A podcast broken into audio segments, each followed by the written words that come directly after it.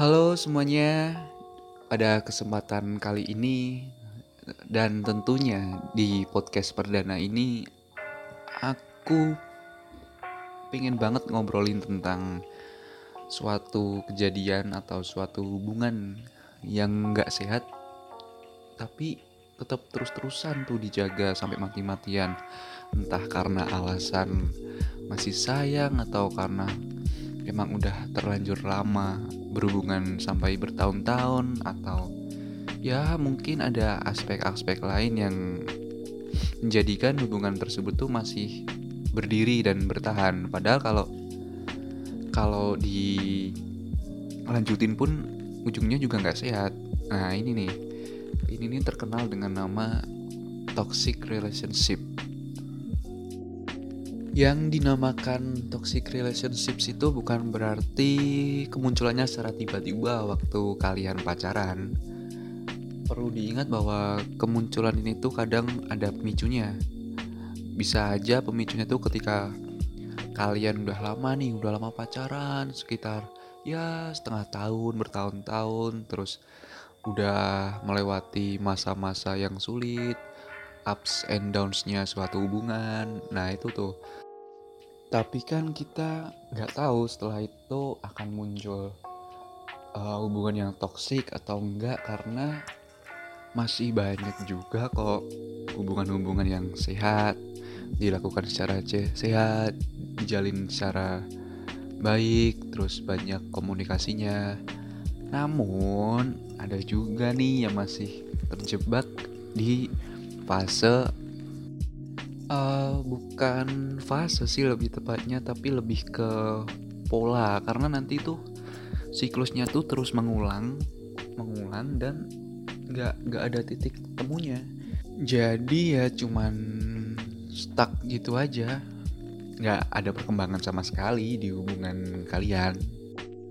Untuk menunjang obrolan kita kali ini aku udah ditemenin sama temenku yang ya meskipun dia nggak berada di satu tempat sama seperti aku seenggaknya dia sudah mau membantu ikut serta membahas tentang topik yang dipikir-pikir sih emang nggak bisa dianggap sepele ya untuk saat ini ya. Ya langsung saja. Ini temanku namanya V.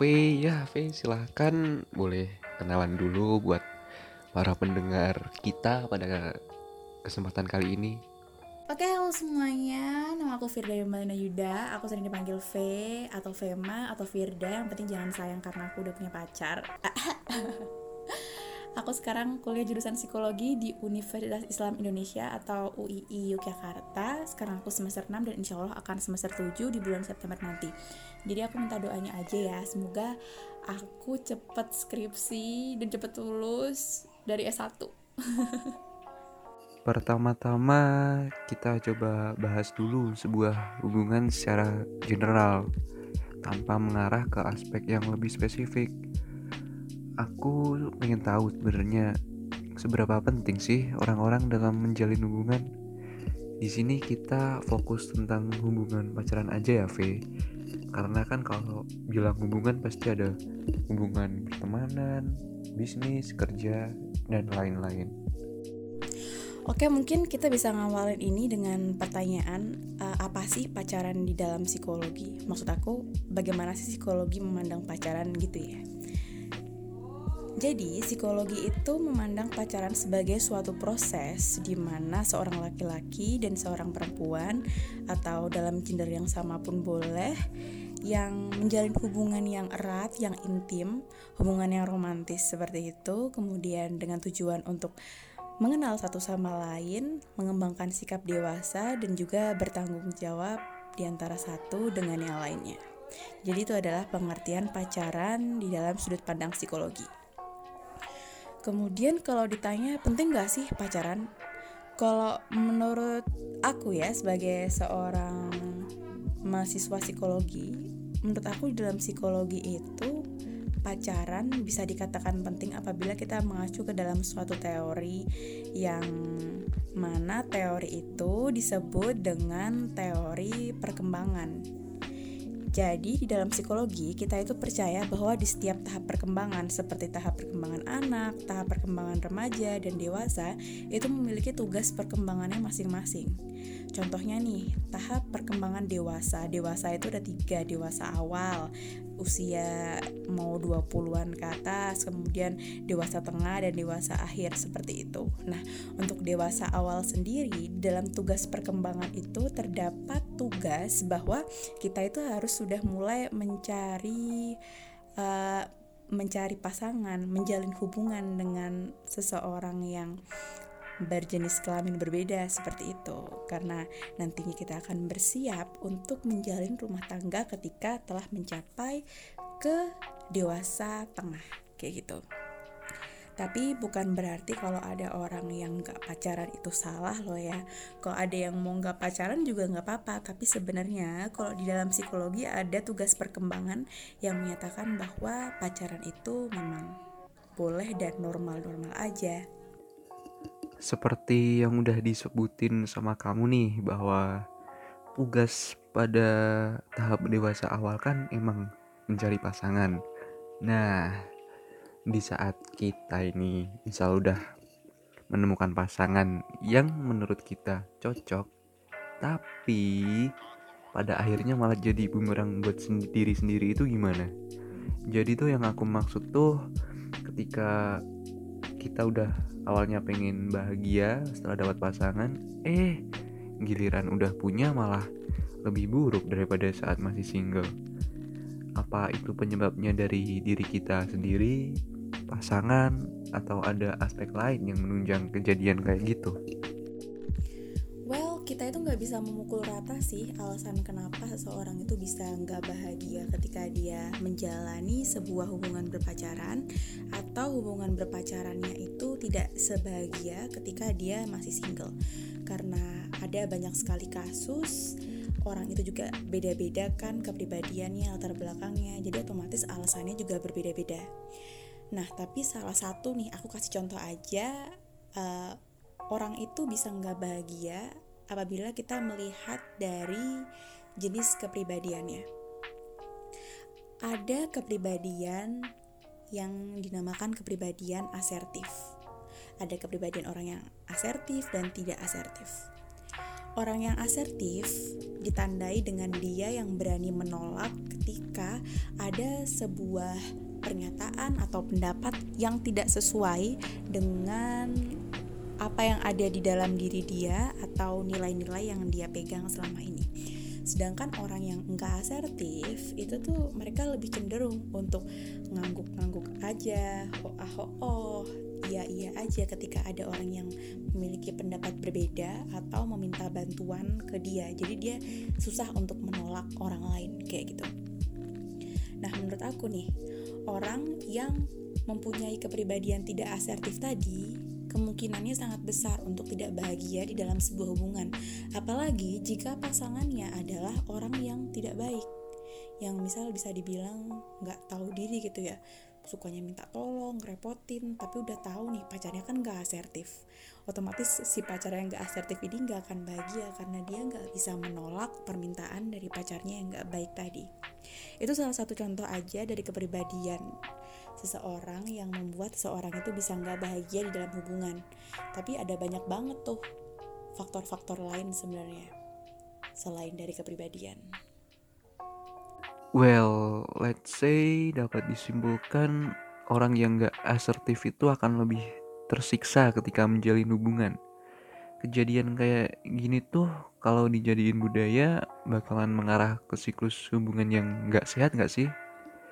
atau yang lebih dikenal dengan istilah toxic relationship.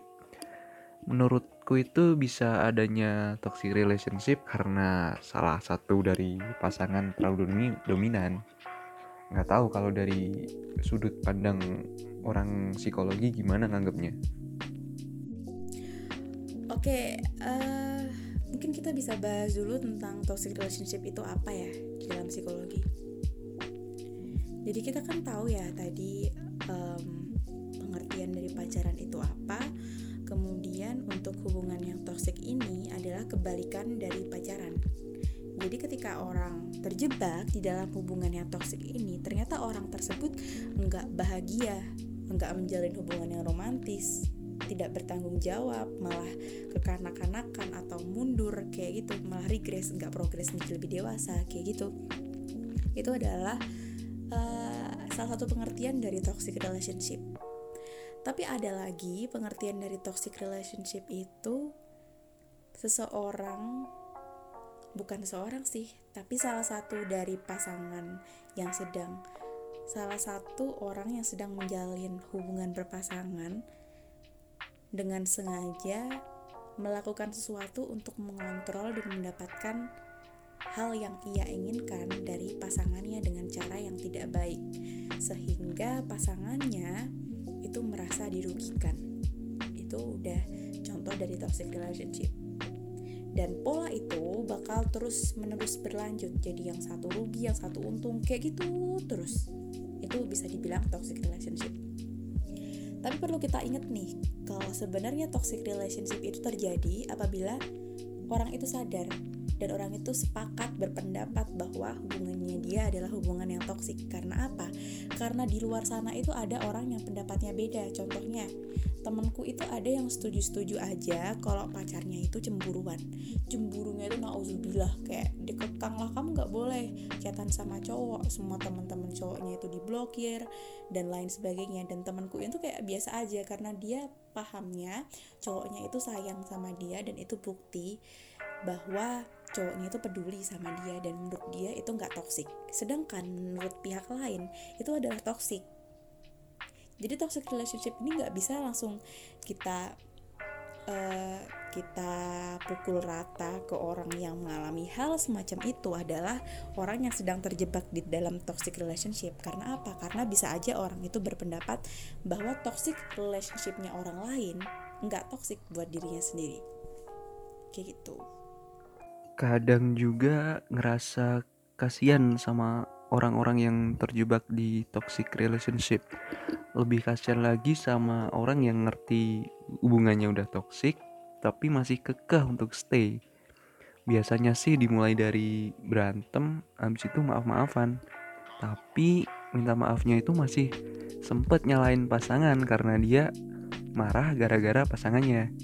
Padahal mah emang dianya aja yang gak bisa ngontrol emosi. Kalau udah gitu kan kasihan yang disalahin, ntar jadi muncul sikap bersalah sama diri sendiri.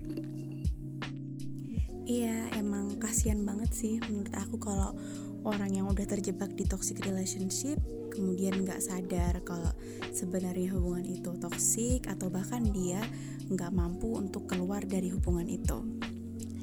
Tapi yang perlu kita ketahui, kenapa seseorang itu kayak susah banget lepas dari toxic relationship itu salah satunya karena adanya pola di dalam toxic relationship. Perlu kita ketahui kalau ternyata toxic relationship itu berpola. Jadi nanti tuh polanya itu ada fase-fasenya dulu. Kayak pertama fase manis-manis, jadi kayak fase bulan madu.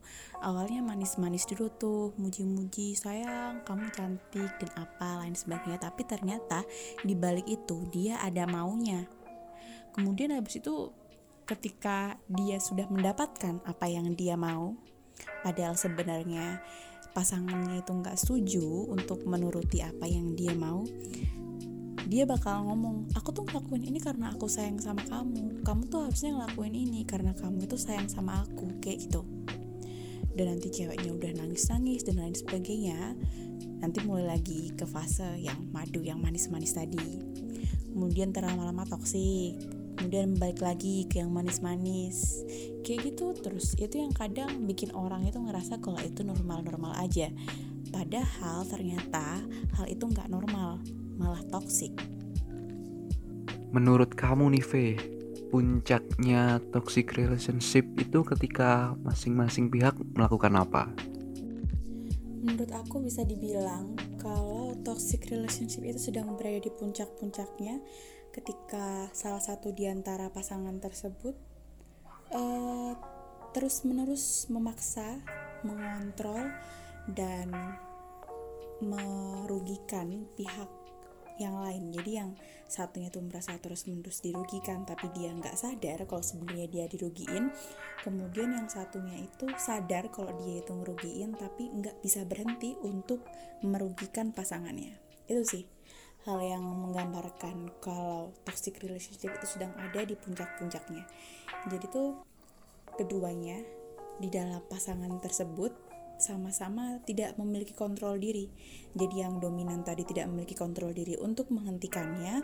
Kemudian uh, yang submisif juga nggak punya kontrol diri untuk sadar kalau sebenarnya dia itu sedang terjebak dan dia harus keluar dari hubungan itu. Terus cara yang cocok buat menghindari toxic relationships kayak gimana? Apa emang kalau udah kelihatan toxic nggak bisa diomongin baik-baik dulu dan satu-satunya cara apa emang cuman putus Cara untuk menghindari terjadinya fenomena toxic relationship di dalam hubungan berpacaran adalah uh, mungkin sebelum kalian pacaran sebaiknya kalian harus mencintai diri kalian sendiri sebelum mencintai orang lain. Itu yang pertama. Kemudian yang kedua, jika kalian merasa nggak enak dengan apa yang sudah terjadi, tolong bicarakan sama pasangannya. Jangan sungkan untuk menolak. Karena apa? Karena di dalam sebuah hubungan itu ada dua kepala yang harus menjadi satu bukan dua kepala yang harus misah ke sana sini. Jadi bagaimana cara untuk menyatukannya adalah dengan cara berkompromi. Kemudian dari krom, dari kompromi tadi ditemukan apa yang seharusnya dilakukan untuk membuat keduanya sama-sama enak. Jadi nggak cuma satu aja yang enak, kemudian yang satu enggak gitu. Jadi tadi kan yang pertama kita harus mencintai diri kita sendiri dulu, kemudian yang kedua adalah jangan sungkan untuk menolak dan yang ketiga jangan lupa berkompromi dengan pasangan. Ketiga hal tersebut sih yang menurut aku paling krusial dan bisa digunakan untuk eh, upaya-upaya preventif ya sebelum bukan sebelum sih tapi uh, jangan sampai ada toxic relationship. Jadi upaya-upaya preventif dari toxic relationship itu itu aja sih menurut aku ya itu aja. Hmm gitu. Gimana teman-teman? Udah punya pandangan lain belum terkait dengan toxic relationship? Pertanyaan tersebut sekaligus mengakhiri perbincangan podcast pada hari ini. Tetap jaga kesehatan. Sampai ketemu di podcast selanjutnya